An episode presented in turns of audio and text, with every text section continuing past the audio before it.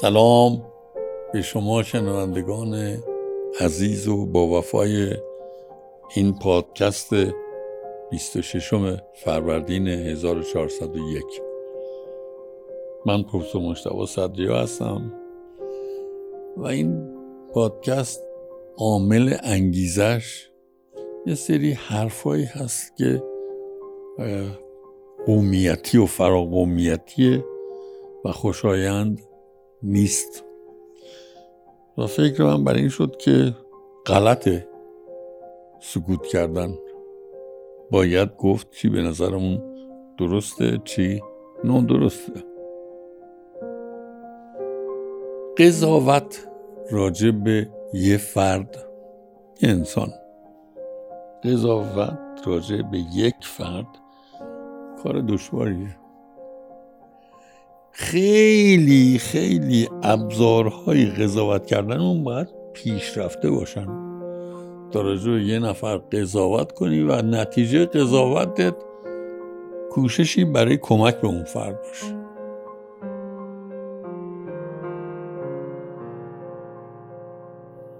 قضاوت راجع به یه قومیت راجع به یه ملت بارها اتفاق افتاده.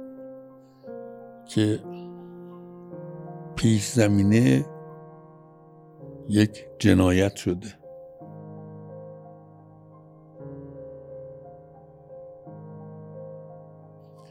من قبول ندارم. عزیزانی که لطف کردید برای من پیام فرستادید و گفتید افغان ها چند نقطه. وقتی با برخی از دوستان در میون گذاشتم نگرانی هام رو از اینکه افغان ها چند نقطه اونها اینکه ایرانی ها چند نقطه رو مطرح کردم. اندیشه به میزانی که سایه روشنهای واقعیت رو بهتر درک کنه. به میزانی که سایه روشنهای واقعیت رو بهتر درک کنه می‌تونه راهنمای ما باشه. راجع به اینکه در تاریخ پنجاه سال اخیر بین توی گیومه افغان ها و ایرانی ها توی گیومه چه روابطی بوده تا دلتون بخواد تاریخدان خود تاریخدان به حساب آورده داریم. چنان برات رخدادهای تاریخی رو میشماره که مثلا رخداد نی. من چند تا تجربه دارم. اجازه بدین بگم برات کارمند افغان استخدام کردم. یک کارمند افغان مهندس استخدام کردم. بسیار آدم تیزهوش بسیار آدم باهوش بسیار آدم جدی. یه روزی یه زمانی به این نتیجه که امکان رشدش تو ایران کافی نیست. کمکش کردم رفت. تحصیلات دانشگاهیش رو در استان خراسان رضوی در معماری خونده بود. الان معمار برجسته هستیزی پلیتکنیک میلانه. و تواناییاش بروز کردن کارکرد داره. تجربه دیگه ای دارم. برای من کسانی که به هم دروغ نمیگن یک گروه مخصوص انسانن یا نزدیکترین رفاقا من یا اساسا انسانهای خوبی هن. من افغان هایی که توی گیومه ها به من دروغ نگفتن زیاد می‌شناسم. دروغ نگفتم. یه تجربه دیگرم بگم. این تجربه مال خیلی قدیمی تره یه زمانی معاون پژوهشی گفتگوی تمدن ها بودم. به این عنوان با شخصیت های ارشد جامعه افغان تو ایران جلسه داشتم. و واقعا حیران زده شدم. که چقدر خوب می‌دونن چی کار می‌کنن. آگاهن راجع به شرایطشون.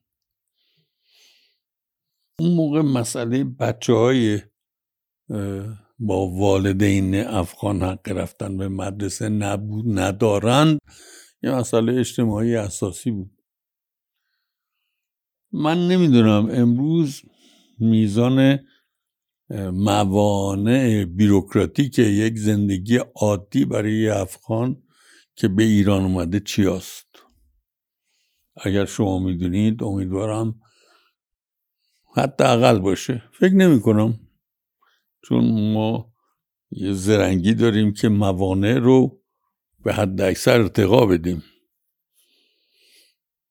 اگر موانع زیاد باشند باید راه کم کردن رو یافت. ما به فارسی زبانیم و این فرهنگ بستر پژواک فرهنگیش آسیای مرکزیه. شما اگر آسیای مرکزی رو در نظر نگیرید فرهنگ فارسی میگن پوست غم. پوست غمگینیه که هی کوچیک میشه. چکیده میشه. ولی اگر قرار باشه فرهنگ فارسی شعر و ادب و موسیقی و توی آسیای مرکزی پژواکی داشته باشه آیا بدون سرپل افغان ها این ممکنه؟ به نظر من ممکن نیست. هم جغرافیا هم جایگاه تکسر قومیتی افغانستان. بنابراین برای جمعی از دوستان تازگی پرسیدم چند نفر از شما بانو بودن خانوار بودن؟ چند نفر شما یک زن و بچه افغان رو تو خونه خودتون به چای دعوت کردین چرا این حساسیت دارم؟ خب می‌دونیم من حال بیش از نیمی از عمرم در قربت بودم خارج از ایران بودم خارجی بودم. چقدر دلها جا داره که یه خارجی بخشی از جامعه باشه؟ یه جایگاه انسانی داشته باشه. و اینو روی بیانیه اصول نمیشه اثبات کرد. این رو روابط انسانی میشه بروز داد. دوستانی که خیلی وسعت نظر دارن وقتی این مشروعیت فکری من دیدن این مسئله رو تایید کردن که صنایع ساختمانی تو شهر ایران نمی‌تونه تکون بخوره بدون کارگران افغانی امروز. من میگم این دلیل خوبیه ولی کافی نیست. دلیل مهمتر اینه که بدونین اون زن و بچه افغانی که تو خونه شما معوا پیدا می‌تونه بکنه هر چند وقتی بیاد با شما یه چای بخوره یه سفیره.